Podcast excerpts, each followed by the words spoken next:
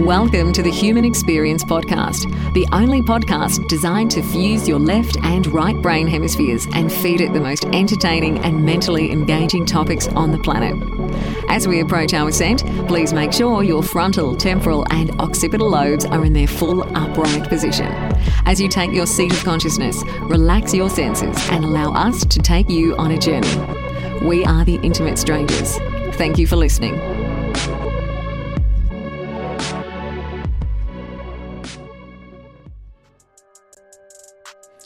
Ladies and gentlemen, got a broadcast set up for you guys. So sorry, it's been a little bit of a delay. We we haven't done one of these shows in a little bit, but we are back with a big bang. I just wanted to mention and say thank you to this company. It's they have a product called Canamin, and I was able to to try it, and it blew my socks off. I, I liked it so much that I went and ordered more for my mom. So I reached out to them, and if you go to their site, telemannutrition.com, enter the code HXP, and they'll give you 20% off.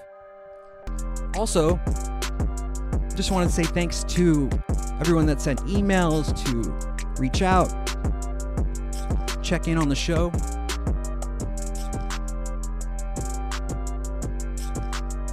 But we've got a phenomenal guest set up for you tonight.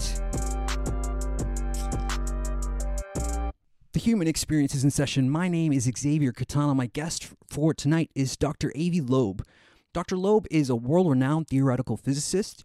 Dr. Loeb is the Frank B. Baird Jr. Professor of Science at Harvard University, chair of Harvard's Department of Astronomy, founding director of Harvard's Black Hole Initiative, and director of the Institute for Theory and Computation within the Harvard Smithsonian Center for Astrophysics. He also chairs the advisory committee for the Breakthrough Starshot Initiative and serves as the science theory director for all initiatives of the Breakthrough Prize Foundation, as well as chair of the board on physics and astronomy of the National Academies. He's author of over four books and over 700 scientific papers. In 2012, Time magazine selected Dr. Loeb as one of the 25 most influential people in space. In June 2020, Dr. Loeb was sworn in as a member of the President's Council of Advisors on Science and Technology at the White House. Wow. Dr. Loeb, I mean, what a list of credentials. Thank you so much. Honored. Welcome to HXP. Thank you for having me. Your story is so intriguing, and we're we're talking about this book that you've written called Extraterrestrial, and in in which you're you're talking about you know life in other places. But before we get to that point, lay the foundation for us on in how science became important to you. How is that a mission for you? Well, I, I was born on a farm. I used to collect eggs every afternoon, and uh, I was primarily interested in philosophy when I was young, and um, because it addresses the most fundamental questions. And I used to read the philosophy books um, uh, after driving the tractor to the hills of the village. And uh, when I got to the age of 18, I was born in Israel. I had to serve in the military. It's obligatory, but uh, they provided me with two options: either to be a regular soldier or to pursue physics uh, because I was good at physics. And so circumstances led me uh, to physics. I finished finished my PhD at age 24, and then uh, I was offered the, a postdoctoral fellowship at the Institute for Advanced Study at Princeton under the condition that I'll switch to astrophysics. And five years later, I was uh, offered a, a, faculty position at Harvard, and then I was tenured uh, a few years later, and, uh, and, and after that I became the chair of the astronomy department for nine years, the longest-serving chair. And at that point, it became clear to me that even though it was an arranged marriage uh, by circumstances, I'm actually married to my true love because um, in astrophysics we can address very important, deep philosophical questions using the scientific method. Mm-hmm. You know, one of them is uh, how did the universe start, or another one is uh, how did life start, and uh, are we alone? Are we the smartest kid on the block? Which is mm. pretty much uh, what I work on. Those are big questions, very big questions, and probably one of the most important questions to you know our place in the universe. Are we alone? Uh, I mean, this is how this is how you when you published your theory on Oumuamua. Why don't you why don't you tell the people what Oumuamua is and your your observations of how it became a peculiar object for anyone that may not know already about the story? Yeah, so the story starts in uh, October 2017, where uh, when the uh, Pan-STARRS telescope in Hawaii discovered uh, the first object that came from outside the solar system near Earth. And uh, we knew that it came from outside the solar system because it wasn't bound to the sun. It, it was moving too fast and therefore just, you know, was passing by. And um, at first, uh, astronomers thought, oh, it must be um, a rock of the type that we have seen in the solar system, either a comet or an asteroid. Uh, it was given the name Oumuamua because it means in the Hawaiian language a scout, a messenger from far away. Mm-hmm. And then, uh, as data was collected, it became clear that it's not anything we saw before because uh, as it was tumbling uh, every eight hours, the amount of sunlight reflected from it changed by a factor of 10. And that meant a very extreme shape. Hmm. And the variation in the reflected light over time uh, could be explained best the 90% confidence uh, if the object is flat, uh, mm-hmm. pancake like, not um, cigar shaped or any other form. Uh, and then um, there was no cometary tail. We couldn't see any dust or gas around it. And uh, nevertheless, the object was um, pushed away from the sun by some mysterious force. So it couldn't have been the rocket effect from evaporating gases because we uh, had very tight limits on, on any gas around it. And the only way I could explain that is if uh, the push is coming from the reflection of sunlight. Mm-hmm. And for that, the object had to be very thin. And nature doesn't make thin objects uh, that are sturdy. Uh, and so I suggested maybe it is um, artificial in origin. And in fact, in uh, September 2020, there was another object discovered by the same telescope, which uh, also exhibited uh, push away from the sun by reflecting sunlight without a cometary tail. Mm-hmm. It was given the name uh, 2020 SO. Mm-hmm. And then uh, uh, several weeks after it, it was discovered, the astronomers realized that by extrapolating the trajectory back in time, that actually it came from Earth. It's a rocket booster that was launched in 1966 hmm. as part of a lunar lander mission. And we know why it, was pushed away by reflecting sunlight because it had very thin walls and uh, had a large surface area for its mass. And uh, we also know that it was uh, artificial in origin uh, because we produced it. Mm-hmm. The question is who produced Oumuamua? I mean that's that's the billion dollar question, isn't it? And I mean, well, it could be it could be more than a billion dollars because uh, just imagine a piece of technology that is coming from a, civilization far more advanced than we are, and uh, it represents our future. Let's say it would take us a thousand years or a million years to develop that technology ourselves. You know that that could be worth a lot of money, more than a billion dollars. Sure, sure, of course. I mean, how fast was Oumuamua traveling? Uh, it was traveling uh, at a typical speed of, um, you know, stars relative to each other, which is, um, you know, tens of uh, uh miles per second, not per hour, per second. Huh. And that's uh, the typical speed that you find uh, stars moving moving relative to each other. But there was something really unusual about it because um, it, it was uh, it came from a very special frame of reference, which is called the local standard of rest, which is the frame that you get to when you average the motions of all the stars relative to each other. Mm-hmm. Sort of like the local parking lot, and um, and uh, on, it was at rest in that frame. So only one in 500 stars is so much at rest as Oumuamua was in that frame and um, basically it was just like a buoy uh, on the surface of the ocean. Mm-hmm. and the sun uh, like a giant ship bumped into it. And it's uh, really unusual. So it couldn't have originated from any of the nearby stars because they are moving relative to that frame. And the question is why was it in that special frame? So that's another strange property of this object. And I discuss all of that in my book, uh, Extraterrestrial. Hmm. What I mean, it's such an incredible discovery and mystery. This question and so intriguing. But I mean, when you when you announced when you came out with your paper, it it kind of went viral. People, it was became a sensation. Uh, did you did you receive push? I mean, did you receive pushback from your your peers in in academia, and and how was that? How was it received when you're saying you know, something so outside of the mainstream narrative? You know. Yeah, so um, we didn't have any press release on this paper, but as you say, um, the media went viral. I mean, was extremely the public in general was uh, very excited about it.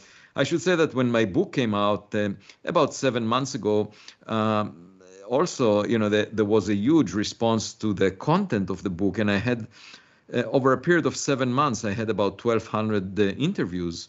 Mm. Um, most of the days were back to back, um, and that was possible only as a result of the pandemic because I didn't have to travel mm. around the globe. And the book was translated to 25 languages. I had uh, about 35 uh, producers of films or documentaries that contacted me with interest. And so there was just a huge response from the public. Mm-hmm. But at the same time, as, as you noted, the, the academic community um, had a very strong pushback to that because well, for a variety of reasons. First, um, just like anyone else, uh, scientists prefer to stay in their comfort zone. So they prefer to assume that whatever they find uh, agrees with what they already know.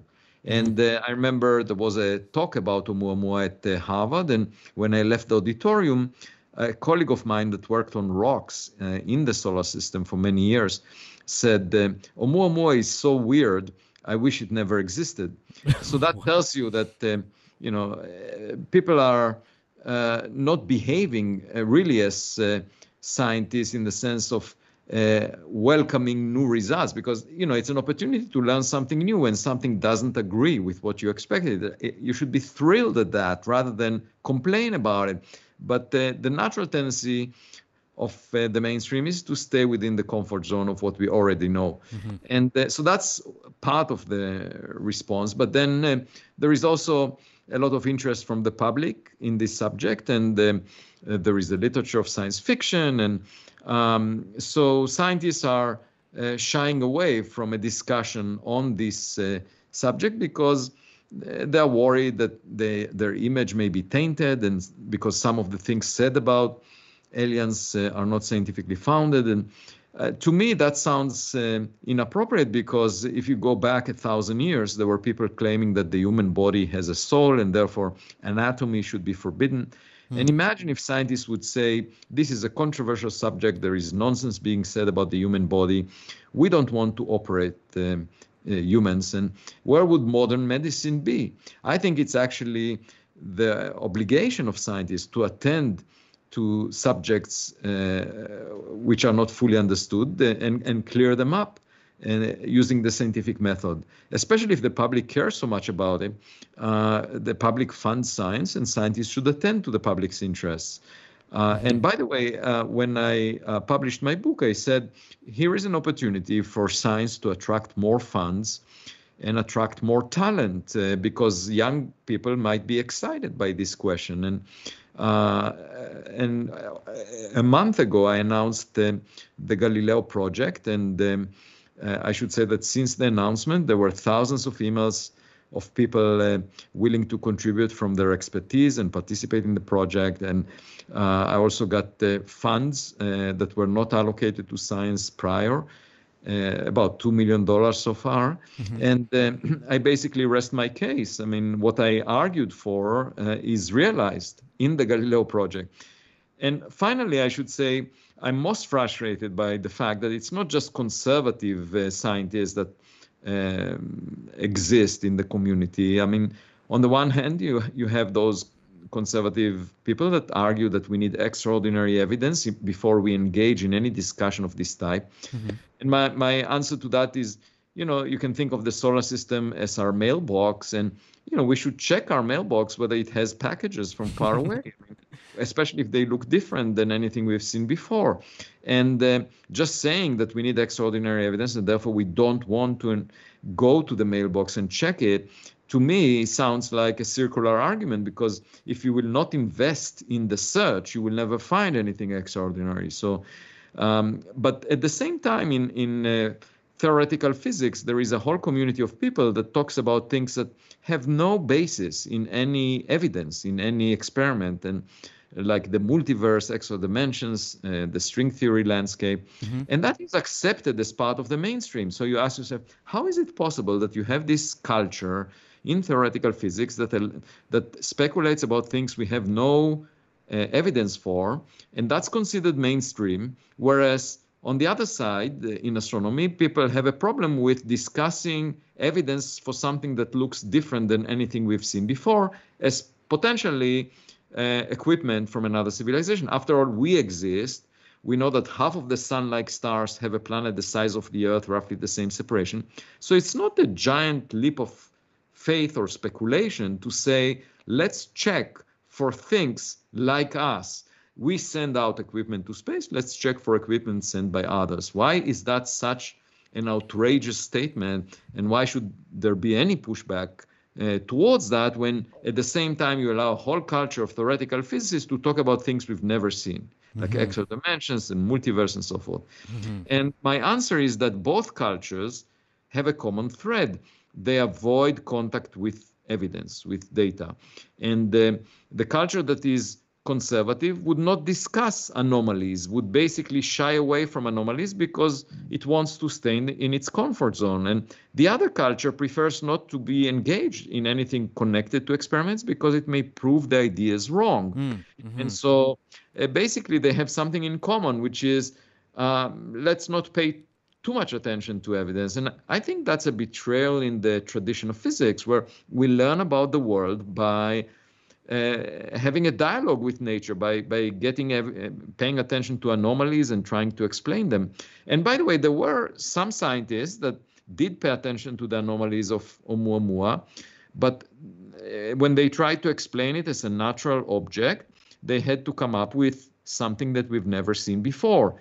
Like, for example, a hydrogen iceberg, a chunk of frozen hydrogen, mm-hmm. that when it evaporates, the hydrogen is transparent, we can't really see it and the problem with this idea is that the hydrogen evaporates very easily, very quickly, and such an object would not survive for more than a few million years. So it cannot really travel across large distances. And then there was a suggestion maybe it's a nitrogen iceberg. And then, uh, you know, that is chipped off the surface of a planet like Pluto around another star. Mm-hmm. And the problem with that uh, is that there is just not enough nitrogen. If you take all the nitrogen that uh, there is, even then you don't have enough chips that you can produce this way. So that doesn't work either. And and then there was maybe it's a dust bunny, a collection of dust particles in a cloud that is a hundred times less dense than air. Again, something we've never seen before. Uh, the problem there is that when it gets close to the sun, it will be heated and will not maintain its integrity. So my point is quite simple. If if everything you come up with, if you want to explain it as a natural object, is something we've never seen before, we should include in our vocabulary the possibility that it may be artificial in origin. And, you know, just we, we just need better data. We need an image of the object. We need, you know, the next object that appears so weird. If we if we find it on its approach to us, we can send a spacecraft that would take a close-up photograph and could tell the difference between a hydrogen iceberg, a nitrogen iceberg, or uh, an, a piece of equipment.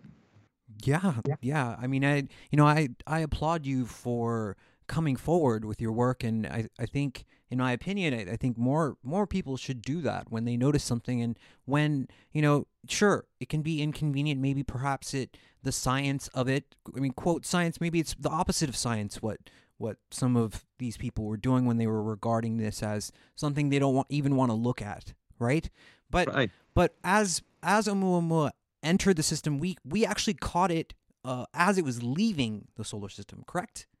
Right, and the the goal would be to find another one that looks uh, like it, that doesn't look like a comet or an asteroid, and and get much more data on it. And uh, the analogy I make usually is with uh, a caveman. If a caveman were to find a cell phone, uh, the caveman would assume that the cell phone is a rock of a new type that he had never seen before. Mm-hmm. Uh, just like the astronomers are saying, this is a rock uh, of a type that we've never seen before nitrogen iceberg, hydrogen iceberg. So mm-hmm. the, the caveman would say, okay, it's a shiny rock that I've never seen before, but it's still a rock. but then uh, that's just the beginning of a learning experience because the caveman would realize that when he presses a button on this shiny rock, uh, it records his voice. And when he presses another button, it records his image. And, and then uh, it will become clear that this is not really a rock. So as long as we allow ourselves to get more evidence and learn about these objects, we could find some plastic bottles among all the rocks that we we find on on on, on the as we walk down the beach of, of the solar system. And uh, the point is to be open-minded. I'm not claiming that we know for sure that it's artificial. I'm just saying it looks weird enough and it looks similar to 2020 SO that we produced, mm-hmm. uh, that we must uh, entertain that possibility that it's artificial in origin. Yes, indeed. I agree with you. Um, you know, in your book, you talk a, a little bit about uh, the current trajectory of our planet in regards to the environment and climate change, and you suggest that we are careening towards uh, catastrophe, possibly. And you know, what? Why do you think we are in the situation that we're in re- regarding you know what's going on with the Earth? It it definitely feels to me that we are you know I, that we are headed towards uh, a situation such as that. Yeah, because uh, when we develop technologies, we are um, uh, getting to a, a, reality that we've never witnessed before. So we're not experienced with the risks that it brings. Uh, one example is climate change. Um, you know, we've never been in a situation where we affect our environment so significantly. And uh, therefore, we are very late in responding to the risks that we ourselves generate by self-inflicted wounds, you know, as, as a result of our technologies. And so, if you ask me, I would say, you know, given uh, what is going on right now, we probably have only a few centuries left because you know, we had uh, about a century of technological development, and uh, you can ask, what is the chance that we will survive a million years? Uh, well, it's uh, very similar to saying, what's the chance that uh, uh, if you choose a random day in your life, it will be the first day after you were born? And the answer is one in 10,000, because there are 10,000 days in the life of an adult. So if you choose a random day, most likely it will be in your life as an adult, not in your first first day as, as an infant. And um, the same is true for our technological civilization. So in what's the chance that we now live through the first century out of 10,000 centuries, you know, if we were to live a million years, the chance is one in 10,000. Most likely, we have only a few centuries left because we are sort of in the middle of our life, technological life. And uh, that's alarming, actually.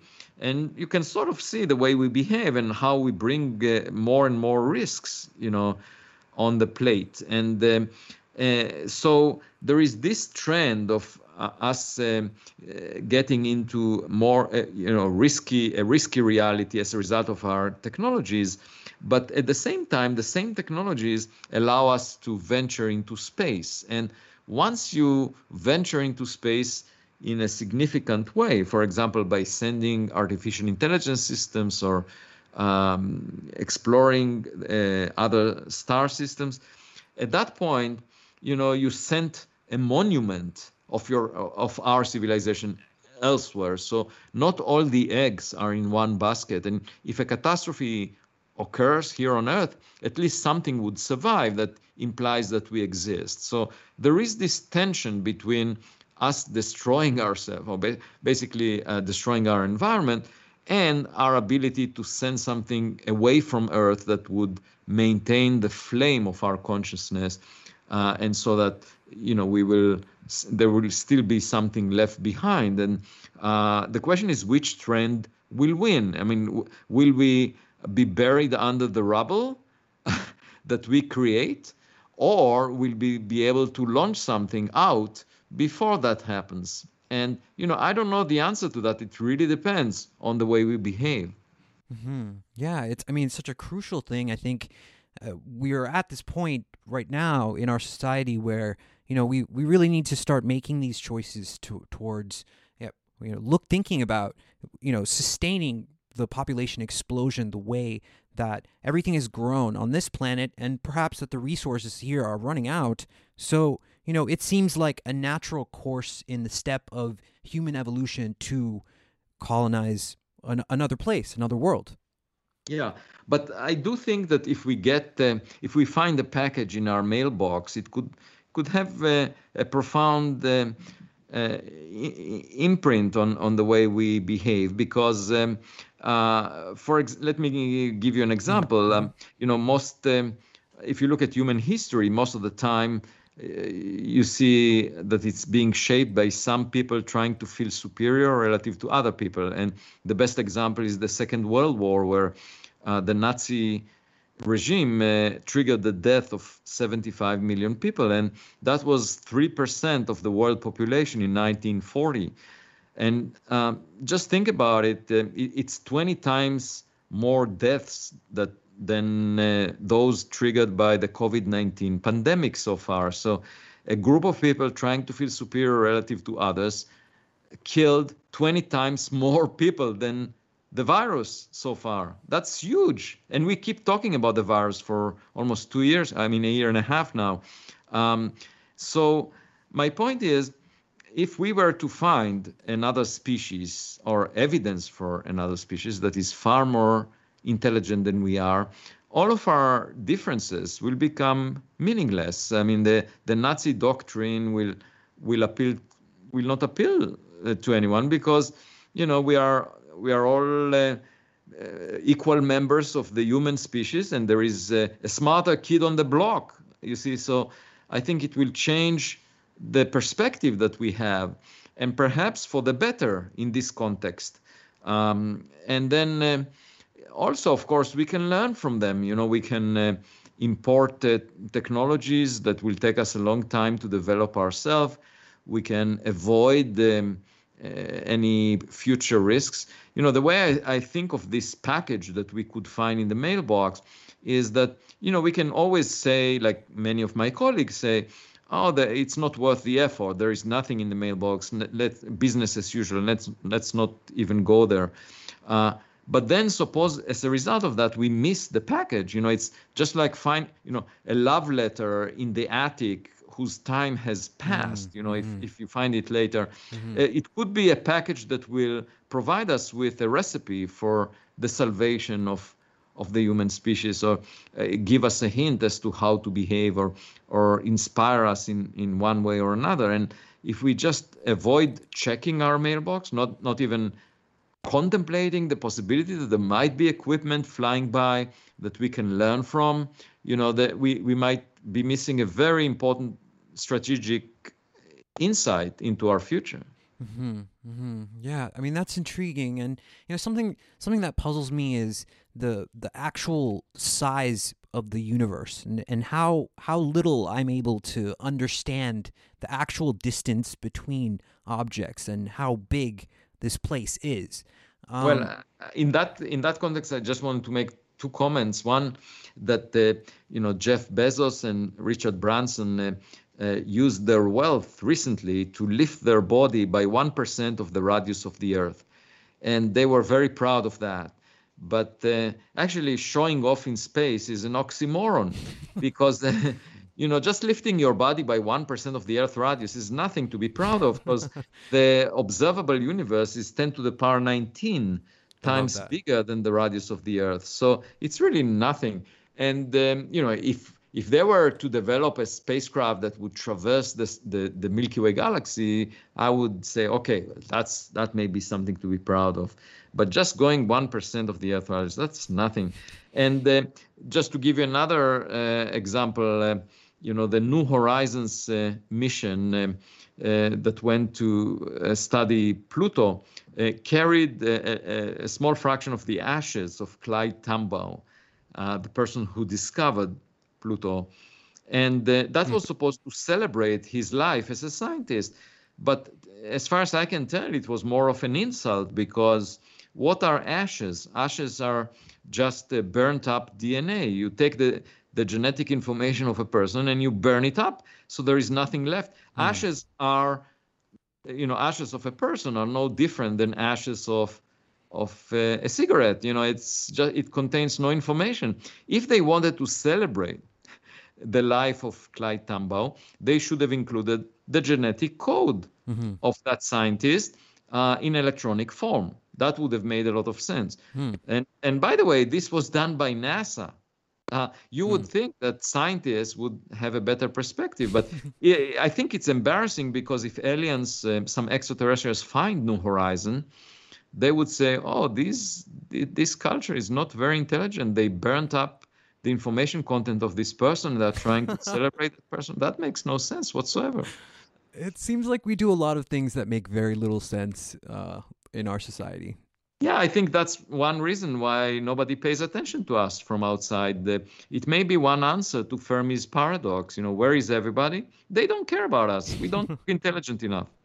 Yeah, I mean that's and that leads up to you know some of the questions that I was going to ask. One of them being, you know, how if you could, uh, there's an analogy that you give, but I'll let you give it. Uh, you know, if you could compare, how uncommon or common would you say are habitable planets throughout the the galaxy, throughout the universe? You you you compare it to the beach, right? Right. I mean, it's this is a question on which we have more information now because the Kepler satellite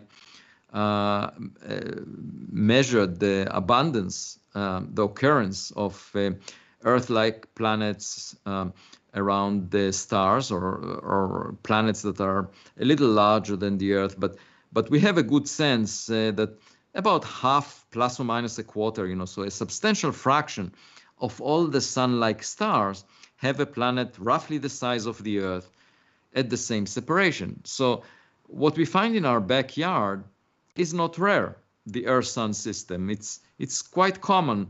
And my point is if you arrange for similar circumstances, you might as well get similar outcomes. It's it's not uh, you know you, you have to be really arrogant to claim that we are special and unique and there is nothing like us.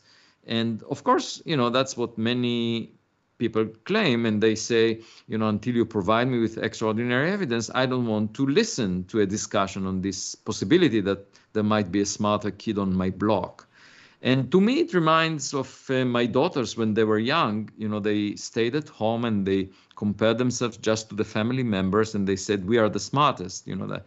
And uh, when we took them to the kindergarten, they had a psychological shock. Uh, and of course, if I were to ask them, they would say, "Don't take me to the kindergarten. I want to continue to think that I'm the smartest." But you know, if we don't look through our windows and claim that we have no neighbors, that doesn't get rid of our neighbors.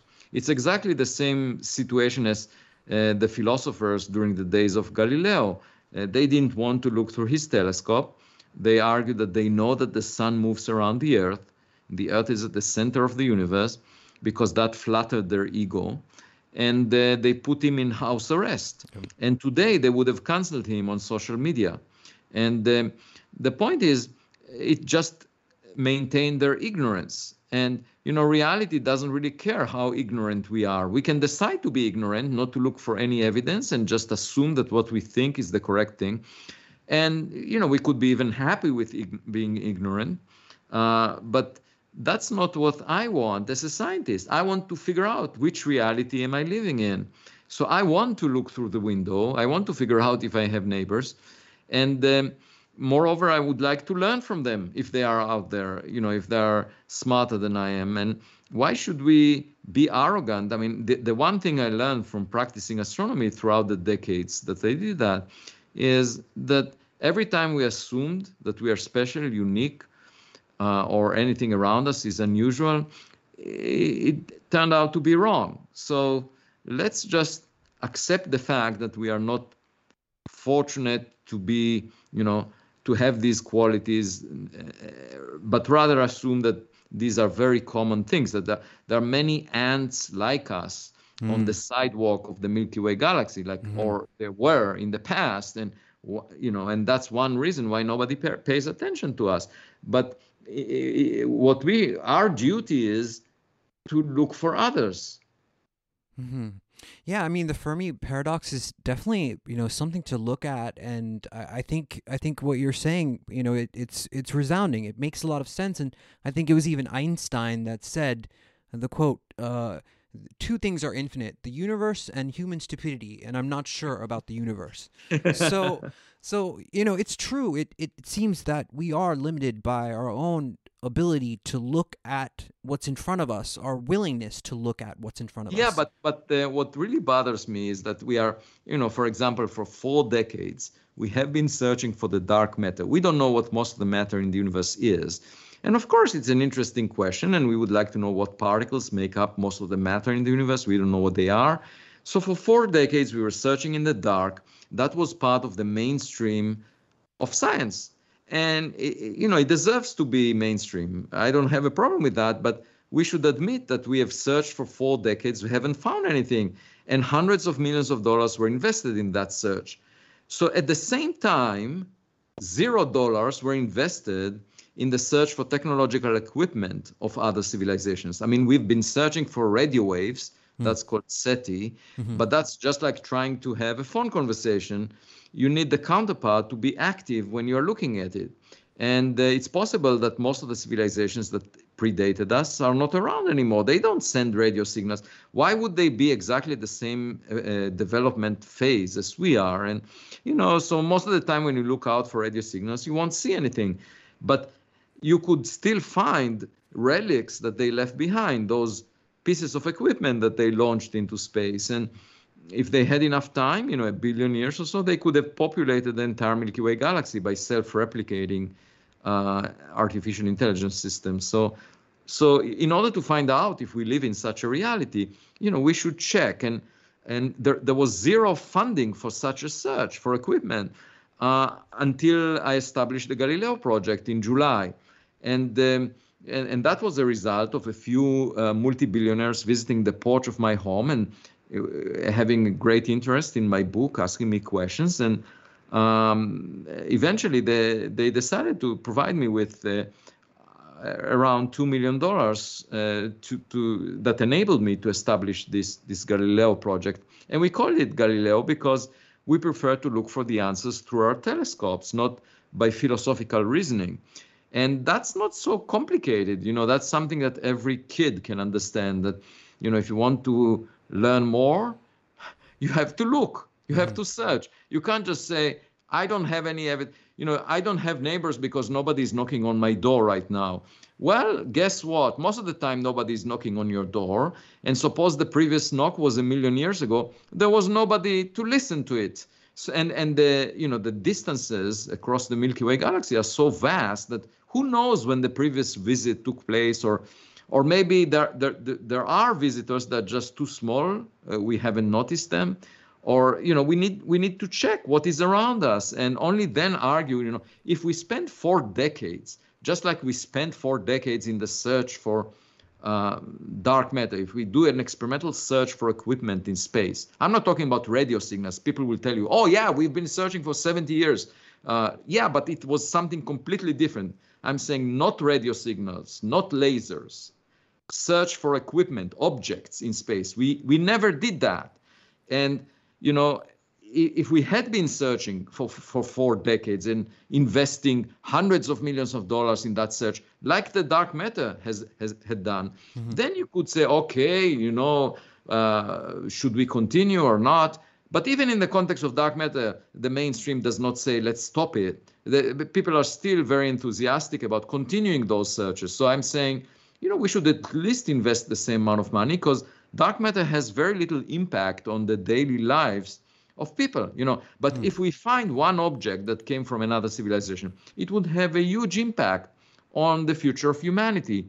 So how dare we shy away from that opportunity to do archaeology in space and search for objects sent by others uh, into the solar system?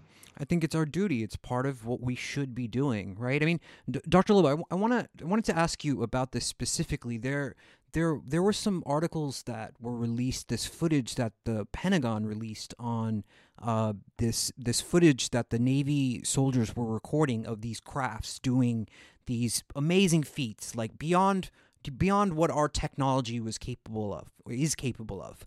And when they released them, you know, even CNN was covering it as, you know, this is quote UFO footage released and confirmed by the Pentagon. Were you aware of this story?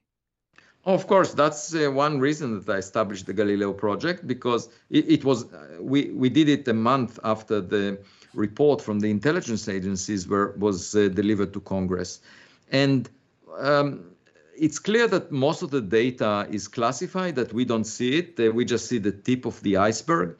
Uh, and people that had access to the classified data are quite serious people. You know, there are former CIA directors, uh, Brennan and Woolsey, uh, former President Barack Obama, and they all speak about it as a serious matter. You know, and that includes also the head of NASA, the NASA administrator, Bill Nelson, who said that when he was a senator, he saw the classified data and it, it does look unusual to him, and he thinks that scientists should look into that.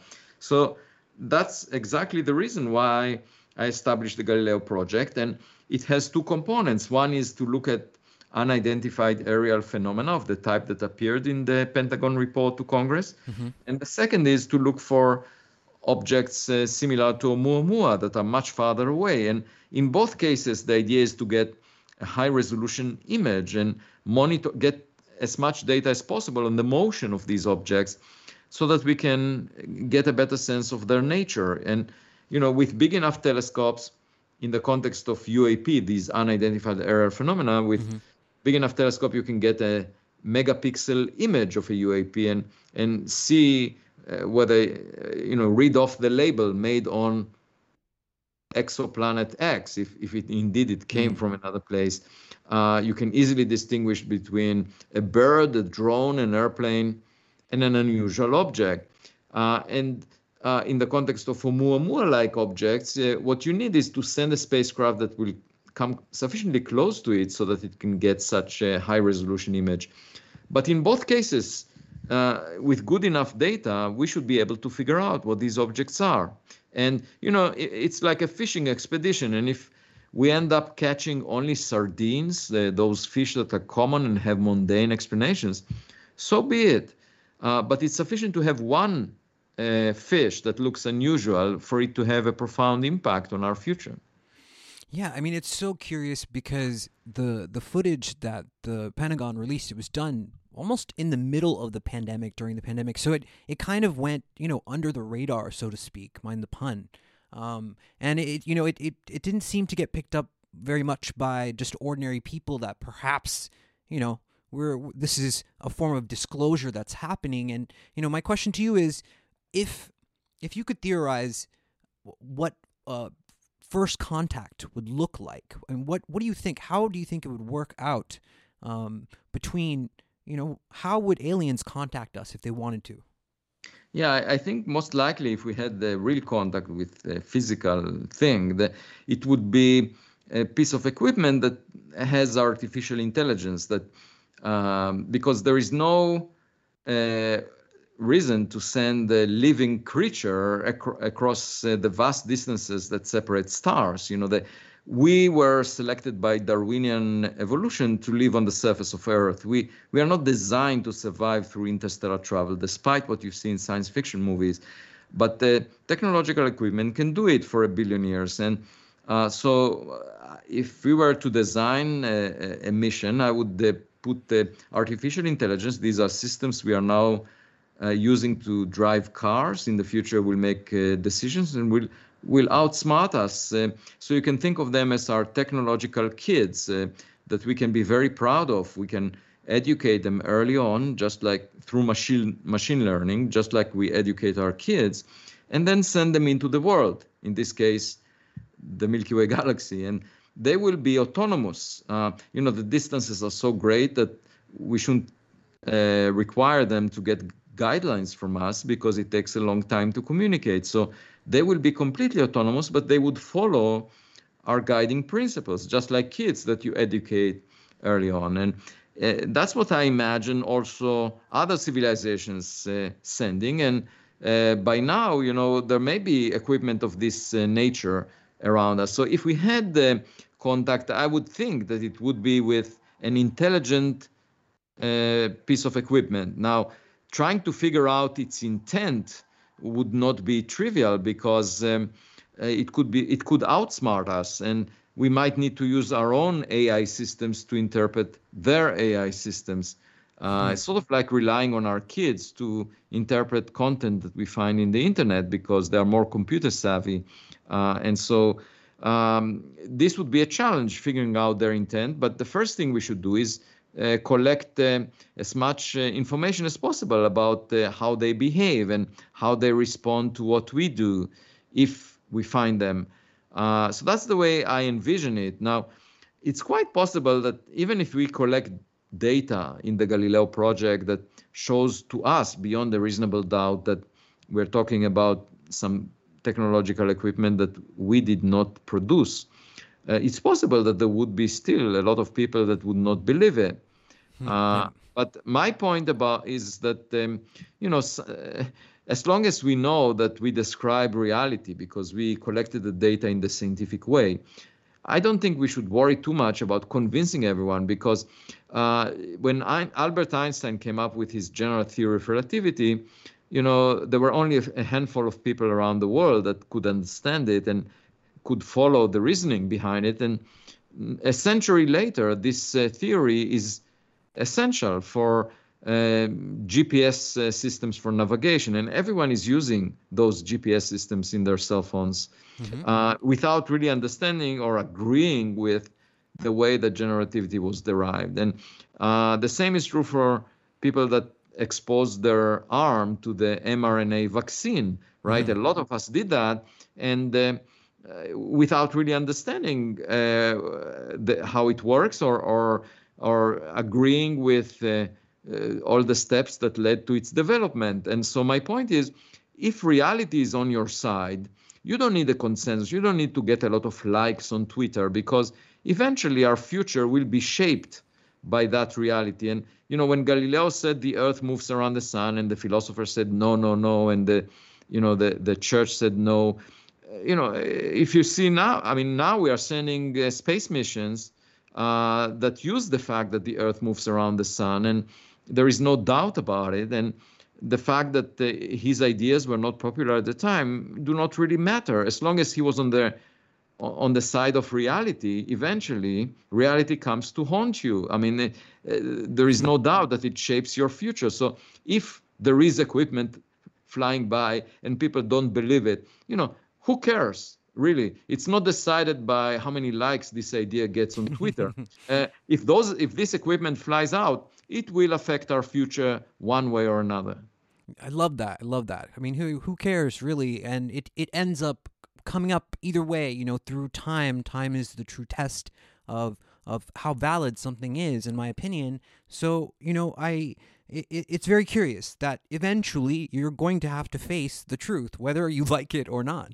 Exactly, and I mean we know it from our life, right? So we can pretend uh, that we uh, are not sick and uh, if we are sick we are sick. That's it. You know that that's a fact. Uh, so uh, whether we like it or not reality is whatever it is. And we we eventually adapt to it. But but uh, our response to the idea that describes reality is really irrelevant.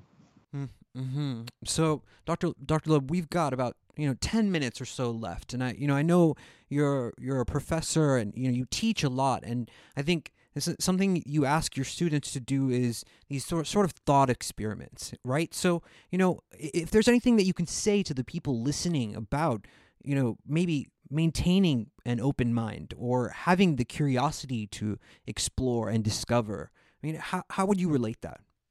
Yeah i think first of all the most important uh, uh, perspective that you should have is is being modest because um, you know we were wrong so many times when we pretended that we are special or unique so if you're starting you know it took me some time to to adapt this point of view but that's the biggest lesson I, I learned from practicing astronomy. You know, you just recognize that you know there are so many planets uh, like Earth in the observable volume of the universe, more than the number of grains of sand on all beaches on Earth. So how can you be proud of even conquering a small piece of land? You know, if you buy a house, you have a small piece of land. Uh, it's such a small thing relative well first of all the size of the earth but the, the earth itself is one grain out of uh, so many on the landscape of a huge beach you know so so th- this sense of modesty is really is really fundamental and as as, as soon as you adapt it it, it you know then you are willing to learn right so because you're not attached to yourself as much you are willing to listen to nature. It's a dialogue with nature. So science is a dialogue with nature. We look at the evidence. If it doesn't agree with what we thought it should represent, we should be happy because it teaches us something new. We should not complain and say, Oumuamua is so weird, I wish it never existed. You know, that we should never say. We should say, Oumuamua is so weird, let's figure out what it is. You know, we should be excited about it.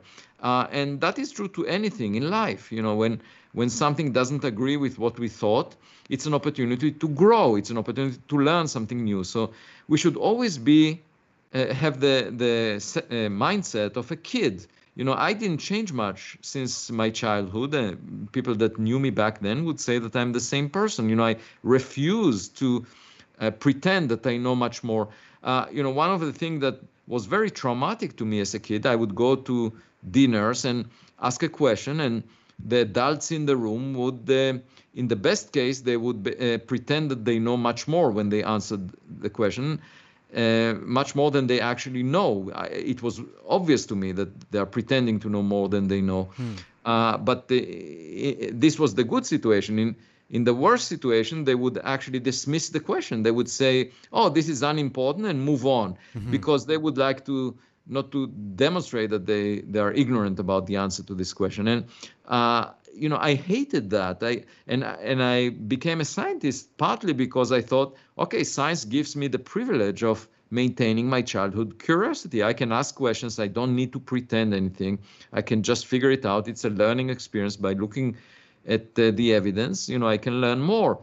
But uh, to my surprise, even after getting tenure at Harvard University and um, you know, and and and look, being surrounded by people in academia that have tenure, you know, that that have job security, I'm still facing a very similar situation to those dinners as a kid, where a lot of my colleagues pretend that they know much more than they actually know, and they dismiss a question when they are not comfortable with it, like.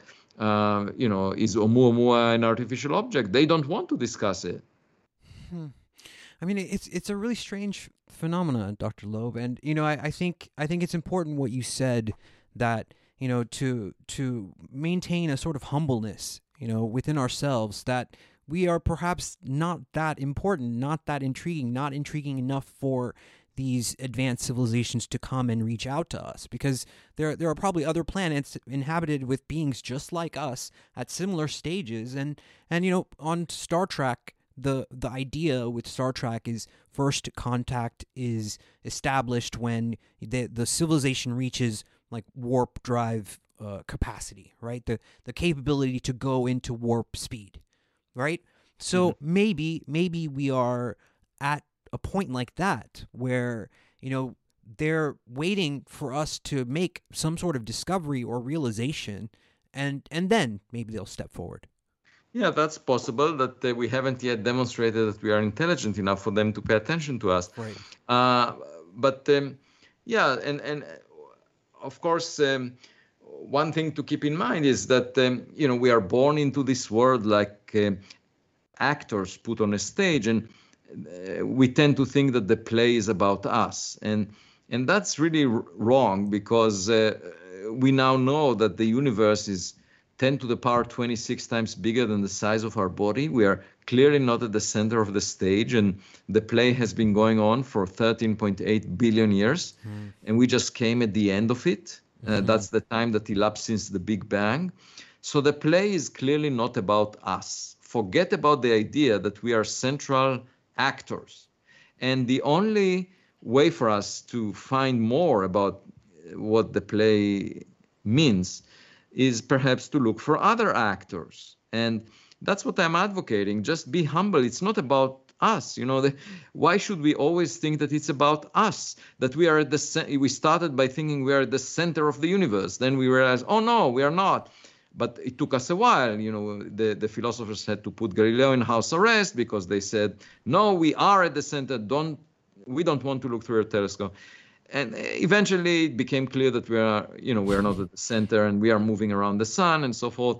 And uh, so we gave up on that. But nevertheless we are still uh, you know most people uh, firmly believe that uh, we are unique as intelligent uh, beings that you know we are uh, the pinnacle of creation that we there is nothing like us and we are the smartest that you can imagine. And uh, my my point is, you know, ba- uh, keep your perspective because uh, previously, whenever you thought that we are unique and special, it, it, turned out to be wrong, and and now we also know that the Earth Sun system is not special. So, hmm. the next, I mean, the next obvious revolution, Copernican revolution, would be.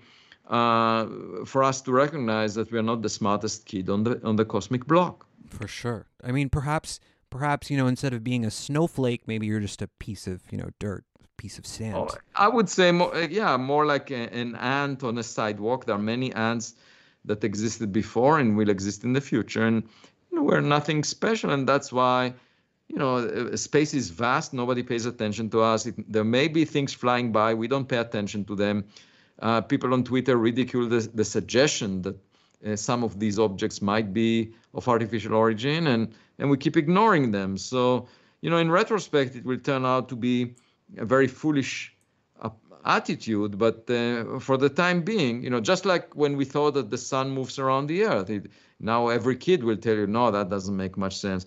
But back then everyone thought it's the case. So um, uh, it looks like we haven't learned much that we keep uh, you know we keep insisting on on prejudice rather than uh, checking the evidence for sure dr loeb you know it I, I'm I'm really curious about one last thing, one last question. You know, you've you've been a scientist for a, a long time now. You know, your whole adult life. So, um, is there something that has left you completely perplexed, or something that you felt, you know, huh? You know, something that shocked you. Yeah, what uh, still shocks me is that you know, we discovered most of the laws of physics in laboratory experiments uh, here on Earth. And um, then it turns out that they apply to the universe at large. And most physicists, most scientists would tell you, oh, of course, you know, if you find a law locally, then it must apply everywhere. But um, it's not at all as simple as that because, you know, we decide about laws in society and uh, a lot of people do not obey them. So uh, you know, why aren't the laws of physics different in different places in the observable universe? Why do we see, uh, you know, that reality is uh, controlled everywhere by the same laws of physics? And the point is that, you know, we, we, we don't only know that, we know that to a very high precision, uh, that even in the early universe, the same laws of physics applied. We can trace the evolution of the universe from the early beginning until now. And it's to me, it's remarkable that reality is so organized into a set of laws, and I don't take it for granted. For me, it's uh, you know, it leaves a, a very deep impression on. Uh, I, am at awe uh, with respect to how organized the universe is. Mm-hmm. Well, I mean, Dr. Loeb, that's our time. I, I just wanted to take a moment to say, you know, thank you for your work. It. I remember when the Oumuamua story broke, and I was just intrigued. And you know, I I consider myself an amateur astronomer. I've I've got a couple telescopes, and you know, so I I do I there is a natural innate curiosity for me uh, personally. So to to I'm glad that you were you had the courage to step forward, even though you know you were being faced against potential ridicule and you know stuff like that. Yeah, I mean, when I was young, at age 18, when I went to the military, I I served in the paratroopers in the first few months, and one of the saying there was that sometimes a soldier has to put his body on the barbed wire so that the other soldiers will be able to, to pass through. And uh, I feel the same way that you know even though it, it's painful sometimes for me to see what is being said on social media about uh, my work, um, I feel that I'm serving a bigger purpose of allowing the younger generation to talk about this subject in the future more openly. Hundred percent. I I think so. I think it's I think it's working. I think more. I mean, conversations like this one are happening more and more because of your work. So, thank you so much for your time, Dr. Loeb. I truly appreciate it. Um, I know you're a very popular guy. Is there is there anything else that you're? Is there a new book in the works that you're you're work, working on? Yeah, well, I'm I'm just starting my next uh, book, so it will probably take a year before I I, I can tell you exactly what it its content is. But ah, um, okay. but uh, you know, um, cre- uh, creating new new material is. Uh, uh, the thing that keeps me happy when I wake up in the morning. Uh, so every day is a new day for me. Uh, I jog at 5 a.m. and in the company of ducks, uh, birds, uh, bunnies, and wild turkeys and wolves, and and the the sunrise is very different every day. So. you know, I, I see that as a metaphor that every day you learn something new. For sure, for sure. Guys, that's the show. What an incredible broadcast. Again, the book is called Extraterrestrial by my guest, Dr. Avi Loeb. That's L O E B, Loeb. And we will, we will put a link in the show notes for that one. If you made it all the way through to the end, thank you so much for listening and being here. We are certainly going to be bringing more guests of this caliber on for you guys. And a big thanks to Dr. Loeb for making the time to be on the show. Thank you so much for listening. Good night.